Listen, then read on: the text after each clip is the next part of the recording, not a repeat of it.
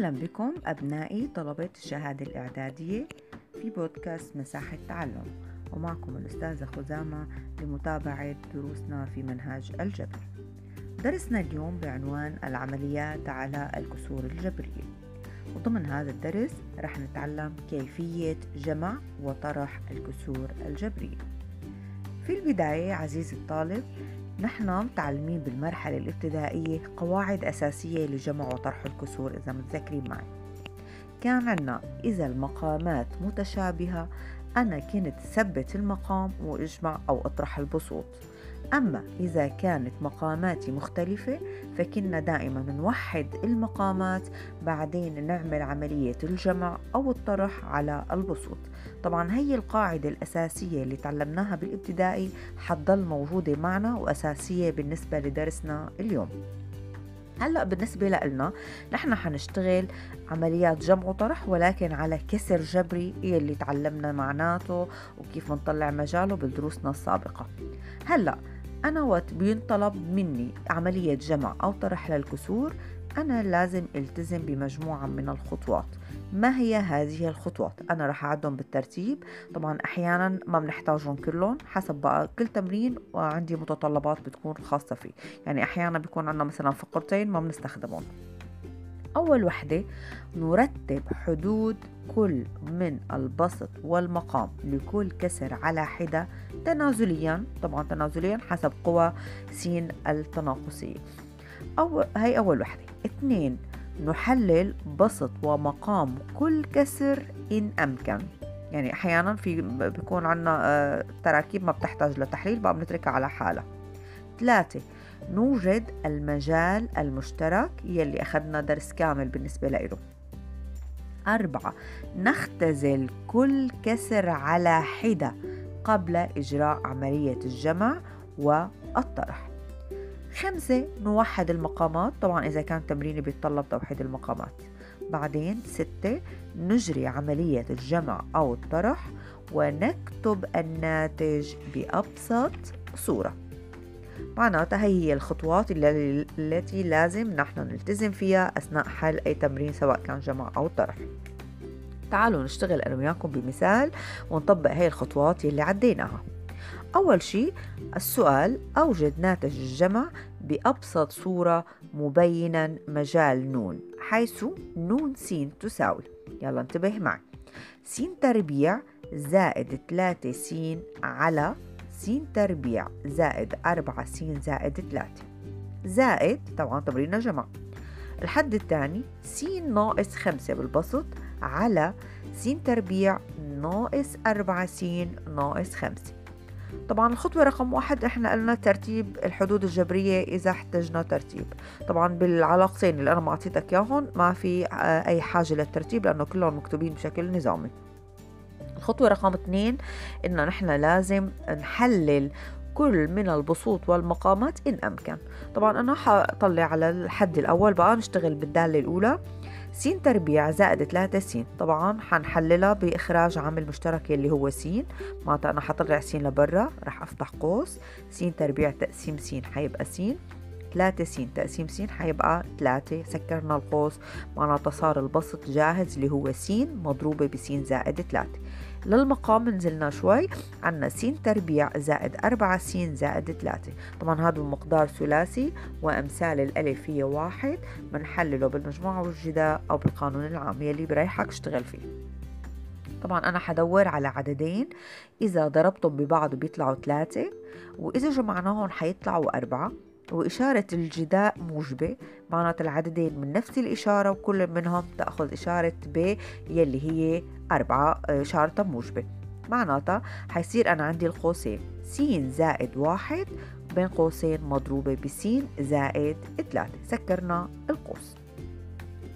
الدالة الثانية هي بالبسط عنا س ناقص خمسة، طبعا هي ما بتحتاج للتحليل أبدا، جاهزة. نزلنا للمقام عنا س تربيع ناقص أربعة س ناقص خمسة، كمان حنحلها بطريقة المجموع والجداء، عددين بضربهم ببعض بيطلعوا خمسة سالب، وإذا جمعناهم حيطلعوا سالب أربعة. معناتها حيكون العددين أول شي من إشارتين مختلفتين لأنه إشارة الجداء سالبة. مين هن هدول العددين؟ العددين هن طبعا ناقص خمسة وزائد واحد، إذا ضربناهم بيطلع ناقص خمسة، وإذا جمعناهم شاط الأكبر بفرق القيمة الثاني بيطلع سالب أربعة، معناتها هدول هن المضبوطين اللي أنا عم بدور عليهم. معناتها صار التحليل بالمقام س زائد واحد بين قوسين مضروبة بس ناقص خمسة بين قوسين. هيك بنكون عملنا الخطوة رقم اثنين كاملة، وهي تحليل البسوط والمقام للدالتين. الخطوة رقم ثلاثة إلنا إيجاد المجال المشترك للاثنين مع بعض، معناتها حي فرق، وحبلش أنا أنظر للمقامات وكل قوس حطلع منه عكس الإشارة للعدد الموجود معي. حي ناقص س زائد واحد حناخد منه ناقص واحد، س زائد ثلاثة حناخد منه ناقص ثلاثة، س زائد واحد حيطلع منا ناقص واحد وأنا كاتبته بقى ما في داعي أكتبه مرة تانية، س ناقص خمسة حناخد منا زائد خمسة، معناتها مجالي صار حي ناقص ناقص خمسة ناقص ثلاثة وزائد خمسة، سكرنا القوس. الخطوة اللي بعدها الاختزال، طبعا نحن هون عنا بننتبه كتير لأنه بالجمع والطرح بتختزل كل نسب كل كسر لوحده ما دخله بالتاني. أول وحدة عندي بالبسط س زائد ثلاثة وعندي س زائد ثلاثة تحت بالمقام شبيهتها، معناتها حيروحوا مع بعض، حيبقى الشكل النهائي لهي الدالة س على س زائد واحد. الدالة الثانية عندي س ناقص خمسة بالبسط وعندي س زائد واحد وس ناقص خمسة بالمقام، س ناقص خمسة حتروح مع رفيقتها تحت، حيبقى معنا بالمقام س زائد واحد وبالبسط واحد. معناتها صار تمريني س على س زائد واحد زائد واحد على س زائد واحد. طبعا لاحظنا بعد الاختزال يا شباب انه المقامات متشابهة فما في داعي لتوحيد المقامات، معناتها حنثبت المقام يلي هو س زائد واحد وحنجمع البسوط يلي هن س زائد واحد، معناتها صار معي س زائد واحد على س زائد واحد بالاختصار، حيروحوا مع بعض وحيبقى الناتج النهائي للدالة كلها يساوي واحد. يلا حناخد تمرين تاني. أوجد ناتج جمع الدالة التالي: ثلاثة س ناقص أربعة على س تربيع ناقص خمسة س زائد ستة زائد اثنين س زائد ستة على س تربيع زائد س ناقص ستة. طبعا الخطوة رقم واحد ما في داعي لإلها، التمرين كل تمريناتنا أو حدوده مرتبة تنازليا. الخطوة رقم اثنين التحليل. اجينا لنحلل ثلاثة س ناقص أربعة، طبعا هي غير قابلة للتحليل لأنه ما في عامل مشترك أصلا لطلعه وهي ليست متطابقات ولا شيء، بقى حضر مثل ما هي. المقام عندنا س تربيع ناقص خمسة س زائد ستة، طبعا هي حتنحل على طريقة المجموع والجذع وأكيد صرنا بنعرف طريقتها قد ما عملنا عليها تمرينات. عم دور أنا على عددين إذا ضربتهم ببعض حيطلعوا ستة، وإذا جمعناهم حيطلعوا خمسة سالبة، والستة إشارة موجبة، بقى العددين حيكونوا إشاراتهم بيشبهوا بعض، هن اثنين من إشارة البي اللي هي المجموع، معناتها العددين حيطلعوا معنا س ناقص اثنين والقوس الثاني س ناقص ثلاثة. المجموعة الثانية عنا أو الدالة الثانية اثنين س زائد ستة بالبسط، طبعا حنخرج عامل مشترك اللي هو اثنين حنقدر حتى نقدر نحللها.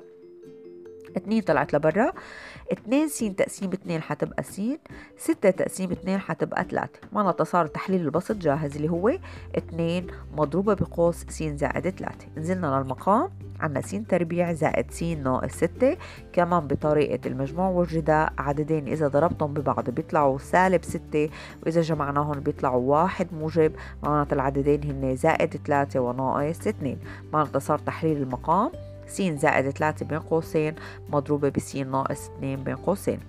المرحلة الثانية إيجاد المجال، حي ما عدا زائد اثنين من القوس الأول زائد ثلاثة من القوس الثاني، آه عندي كمان آه ناقص ثلاثة من القوس الثالث، وآخر قوس عندي س ناقص اثنين أنا شاغلة فيه نفسه هذا بالبداية، معناته ما راح آخذ القيمة لإله لأنه حتكون مكتوبة معي وجاهزة بالمجموعة. هلا مرحلة الاختصار بالنسبة للدالة الأولى شباب، ثلاثة س ناقص أربعة على س ناقص اثنين مضروبة بس ناقص ثلاثة، ما في شيء بيروح مع حدا، معناتها هي الدالة حتضل ثابتة مثل ما هي وتجهز معي للمرحلة اللي بعدها. زائد الدالة الثانية اثنين س اثنين مضروبة بس زائد ثلاثة على س زائد ثلاثة مضروبة بس ناقص اثنين، طبعا س زائد ثلاثة إلى شبيهة تحت حتروح معها، حيبقى الشكل بعد الاختزال اثنين بالبسط لحالها وعندي بالمقام س ناقص اثنين. معناتها أنا هذا الشكل صار عندي تمرين يحتاج إلى توحيد مقامات، مقاماتي غير موحدة. المقام الأول هو س ناقص اتنين وس ناقص تلاتة مضروبين ببعض، أما الدالة الثانية فهي س ناقص اتنين. معناته شو بحاجة يا شباب؟ شو ناقصة حتى تصير مثل الدالة الأولى؟ ناقصة القوس اللي هو س ناقص تلاتة. معناتها أول مقدار أو أول وحدة ما حنضربها بشي، حنضربها بواحد، حتضل الدالة مثل ما هي. أما الدالة الثانية حنضربها بالقوس يلي هو س ناقص تلاتة. طبعا أكيد متذكرين نحن وقت نوحد المقامات بنضرب بالبسط وبنضرب بالمقام أكيد. يلا أنا حأعمل هلأ خط كسر كبير وحنثبت المقام النهائي اللي اعتمدنا عليه اللي هو س ناقص اتنين مضروبة بالقوس اللي هو س ناقص تلاتة. أما البسط الدالة الأولى قلنا حنضربها بواحد، يعني كل مكونات البسط حتضل ثابتة عندي اللي هن تلاتة س ناقص أربعة زائد أنا عندي كان بالبسط الثاني اتنين وأنا هلا حأضربهم بالقوس اللي هو س ناقص تلاتة. بقى أنا حكتب اتنين مضروبة بالقوس س ناقص تلاتة بجنب اللي أنا كتبتهم قبل شوي من الدالة الأولى. معناتها صار عندي بالبسط تلاتة س ناقص أربعة زائد اتنين مضروبة بقوس بقلبه س ناقص تلاتة. أول شغلة حنعملها حنفك هذا القوس، يعني حنضربه باتنين حتى نشوف شو حيطلع معنا. تلاتة س نزلت، ناقص أربعة نزلت مرة تانية بالإجابة. اتنين حأضربها بس حتصير اتنين س، اتنين حأضربها بناقص تلاتة حتصير ناقص ستة. طلعنا على هدون الحدود قام لقينا في عنا حدود متشابهة. شو يعني متشابهة؟ يعني بيكون إلى القسم الحرفي بيشبه بعضه ونفس الدرجة، أو إذا ما كان عندهم قسم حرفي بيكونوا أعداد عادية يعني فيني أشتغل فيهم جمع وطرح. تلاتة س زائد اتنين س حيطلعوا خمسة س، ناقص أربعة وناقص ستة حيصيروا ناقص عشرة.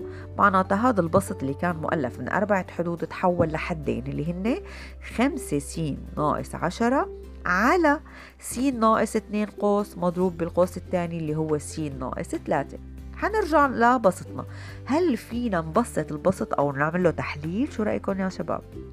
خمسة س ناقص عشرة، طبعا في عامل مشترك مين هو؟ مين؟ خمسة.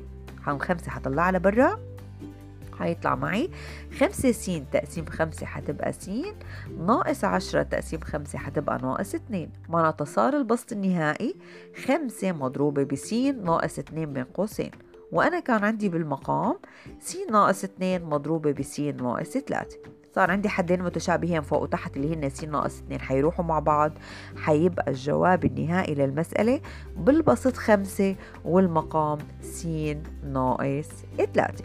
معناتها بهي التمرينات حيكون عنا تعلمنا كيف نجمع ونطرح والخطوات اللي لازم أنا أتبعها، وحلينا تمرين يحتاج توحيد مقام وتمرين لا يحتاج إلى توحيد مقام. طبعا أنا هذا الدرس هعمل له قسم تاني لأنه لسه في كتير معلومات أنا بحاجة أشرحها. دمتم بخير ولقاءنا بالقسم التاني.